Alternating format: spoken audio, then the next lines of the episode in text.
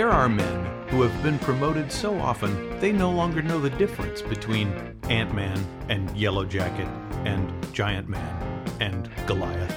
There are men who are too busy providing for their loved ones to know which came first Tales to Astonish or Astonishing Tales. And then there's Adam Bernstein and Doug Bost. Men who should have better things to do, but aren't doing them right now. These are two Grown ass man. with special guest grown ass man Dave Baumler. Hey, how are you, man? We're glad to have you on our podcast. Hey, thanks, Adam. I, lo- I love the show. I, I, oh, okay, I cool. think, it's, I, think it's, I think it's great. It's just, you know, us talking about things we remember. And the thing is, we have to just make sure we get your the phone close to the mic, so don't be afraid to speak up when you do uh, chime in, Dave. Okay, sure. Hi, welcome to our fourth podcast. We actually think that this is probably our best one yet. Woohoo! And we are lucky enough to have a guest today, an award winning filmmaker and writer. I'm lucky enough to have worked on a couple of movies with him and just a great guy in general, Dave Baumler. Yes. And Dave lives down in North Carolina, so we talked to him by phone. And like any true grown ass man, he had some great stories. Indeed. You said something in your uh, in your email about how comics sort of warped your uh, sense of reality of, of what really happened and what did not happen. Yeah, I mean, I, I thought that was one of the great things about comic books, especially in the '80s, where you know they were doing like a lot of this sort of counterfactual history. So like what if stuff, you know, was was great, but also like when they would do Secret Wars and like suddenly everybody would go to the Beyonders weird place and fight each other. But then while that 12 issue miniseries was going on, you know, Spider Man would just have to come back the next issue and suddenly have this black costume and you didn't know what was going on and they had to do like tease what had happened in the wars but not tell you and uh, I just love that sort of sense of like this dual reality and of course now Marvel does all the you know the many worlds I don't know how many worlds they have Right, and like Right. the Ultimate Series and all that is like they're going back in time and redoing all the whole things again. Yeah.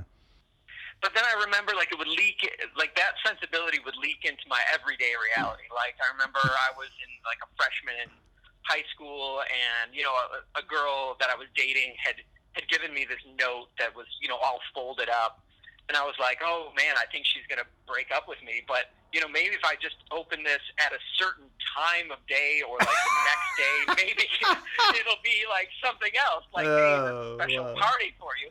But then, of course, I opened it up and she she had broken up with me. But like, you know, in a Marvel alternate what if universe, uh. maybe like we were gonna get married or something. You're looking at these comic books not just at this time when your hormones are going crazy, but it's also like when you're to out so much about who you are, and like there's so much stuff in comic books about you know what your you know the secret identity, the real identity, what are your powers. I used to fantasize that one day my closet doors would open and there would be Professor X and all the X Men. And They'd just be like, "Come on, Dave, come on!" And be like, "We're gonna," you know, like, Come to the school with us.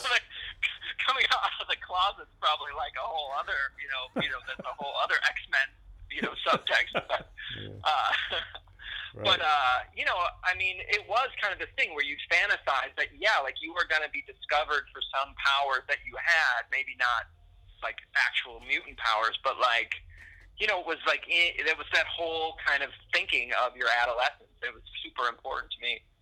I had a question for you guys, actually, um, in listening to the other podcasts. Uh, Why are we doing this? you know, in the series before. No, no, no, no. But it's more like what what were like the your favorite storylines, and then also what what were the most dis- disappointing endings of storylines that that uh, that you followed? I think the most disappointing storyline I can think of was in Amazing Spider-Man. Was the whole thing with Gwen Stacy's clone and the Jackal, Oh, who was a yeah. professor. it was so like they made me work so effing hard to understand what was going on, and then it didn't make any sense in the end. And she was a clone, Yeah. and he, maybe the guy was a clone too. Uh, I was so mad by the end of that. It was hard to come up with new ideas. I mean, those first ideas when Stan Lee was so potent to keep doing that for 30, 40 years is tough. It, I always thought that the '60s Avengers were like a DC comic because the covers looked great, and then you'd read the issue and it sucked. Mm. the covers covers would you know bring you in, and you'd be you know th- they would all be looking off at something you don't see, and they're like, "No, it can't be, not him." And then you open the comic, you know, and it turns out it's Ant Man or something. It's like Right. something incredibly boring. It's and Ant Man's whatever. ant. Yeah.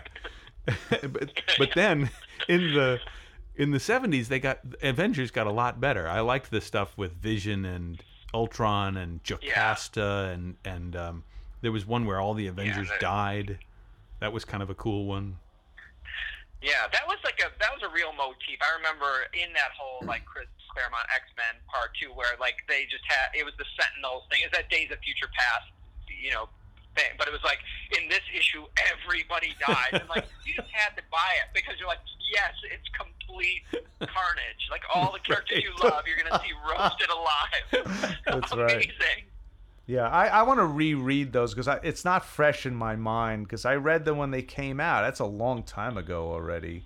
And I would really like to revisit because I remember I would e- either go to the, the Bergen Mall because I was home for the summers or I lived in Boston. I would go to Newbury Comics, which is kind of a famous Oh, comic yeah. book store. And I would be, Yeah, yeah, oh, just waiting for the new X Men. I couldn't wait for those. Yeah. They were really great books, and it's they sustained it for like sixty issues. But I, I do think it's interesting, like where people bought comics, like in your earlier podcast about like the, you know, like those like drugstores and, uh, you know, because like where I I grew up in Buffalo and we had this like little comic shop that all of us went to after school every day, and the guy uh, who ran this comic shop. Was like it's like a thirty year old guy who had the best name for a comic shop because his, his his name was John Savage. And you know just like out of central casting for a comic book shop owner. And he would just you know suffer these 13 year old kids in his shop for like four hours a day where we would all just like rummage through his comics talk about comics. He would talk about comics. And it was great. And like he was like a almost like a father figure to our little group which was really funny What was the name of his shop? it had a very nondescript name. I, I'm trying to remember. It was Wasn't just like the Savage we just Land or it a comic something? No, I mean it should have been something like that. You know, like uh, The Savage play on his Land. name, but like he had this wall. You know, all the walls had like the really expensive comics on them, right? Like you know, up you know up high and kind of like this unattainable because you know you're buying comics for like like seventy cents or a dollar or something like that. And the, up on the wall would be like the twenty five dollar comics, Right. like the the you know the first uh, you know uh, Wolverine, you know, and, and the Hulk was like up on the wall, and you're like, oh man, if I could only save up my paper route money. And own And Kazar one. number one. But then, but then the funny thing was like most of the, the things that I noticed that most of the really expensive comics on the wall were like these, like um, Scrooge McDuck Scrooge McDuck. Scrooge McDuck.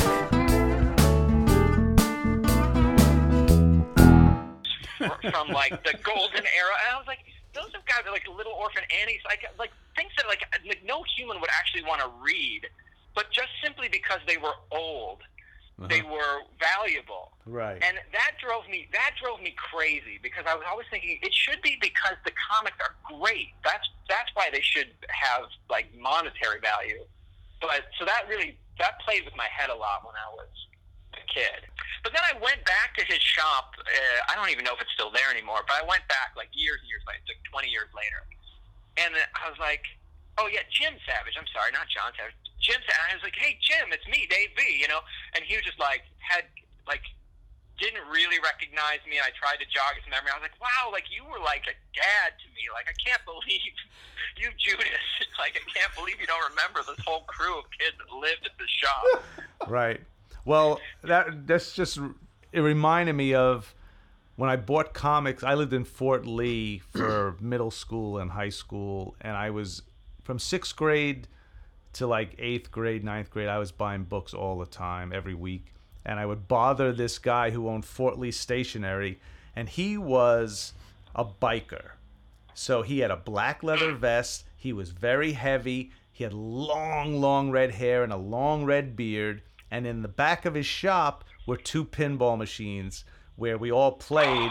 And like that was like the the middle school kind of drama, like in the way you would see it in every movie, but much tougher. Like if you were playing, you were taking a Yeah. risk of getting beaten up and we were always Wow. back there. It was always intense. I wasn't a good fighter, so I was always looking over my shoulder. But I loved pinball so much, I didn't care, you know. And then we would be like, "Hey, man, open up the books," you know, because I was saying in that podcast they came wrapped like newspapers. You would cut the little plastic thing, and we would just dive into them like we hadn't eaten food, like you know, like oh my god, there's food and water, and we, he'd be like so pissed off at us.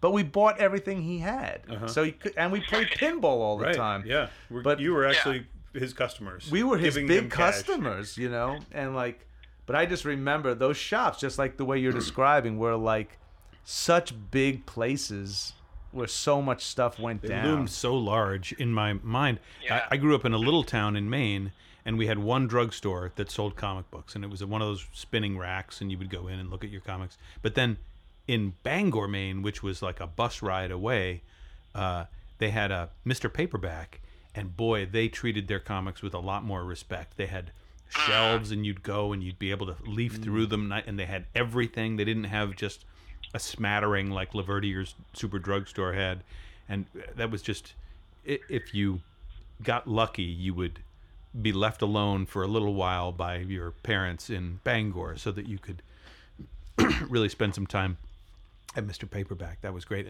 So you liked Cerebus, though. Oh yeah, that was.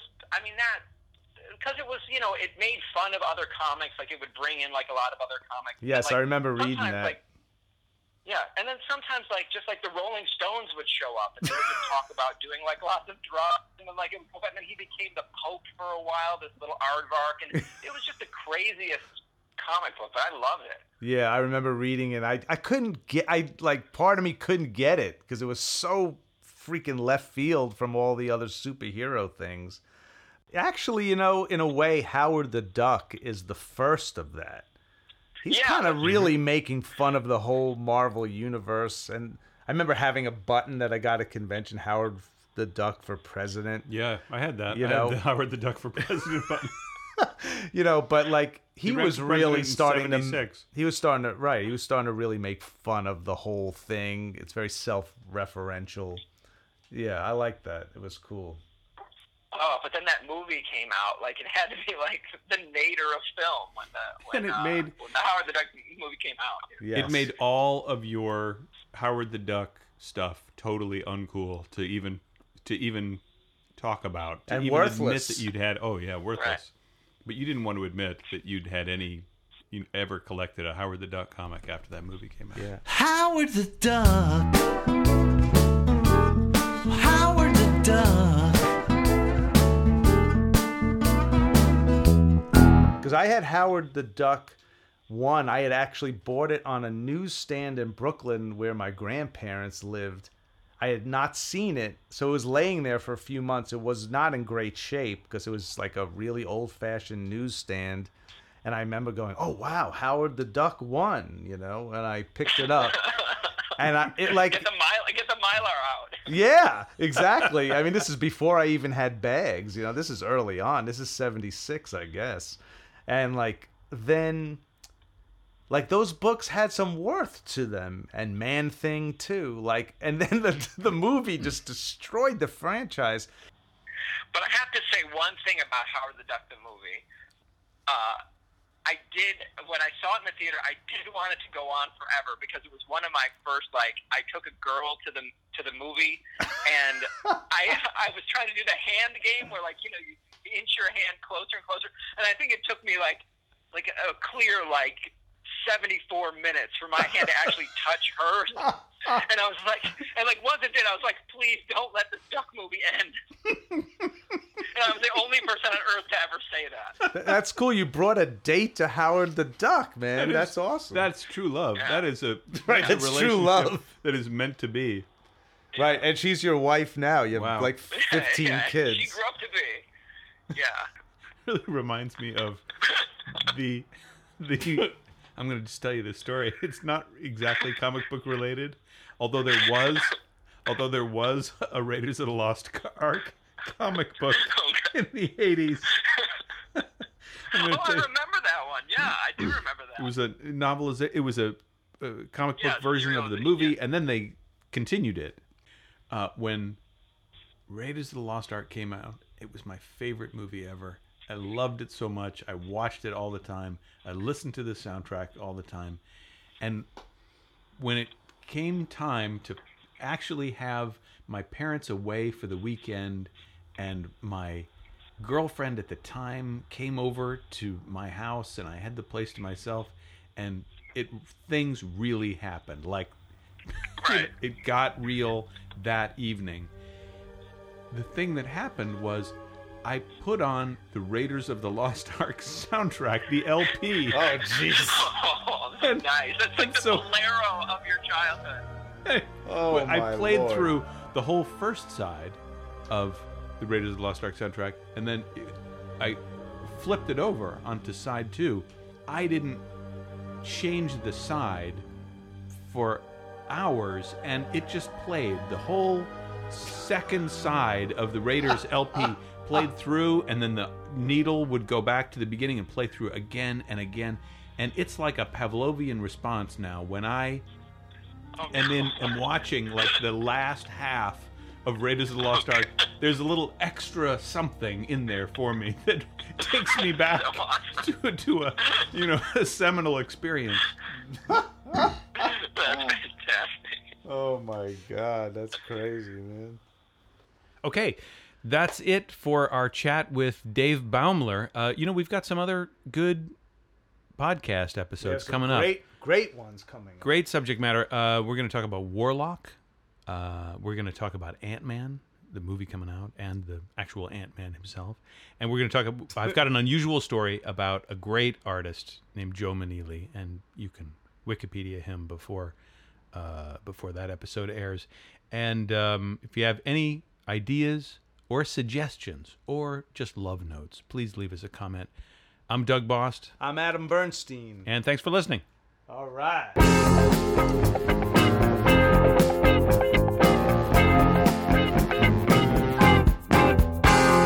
Grown ass men.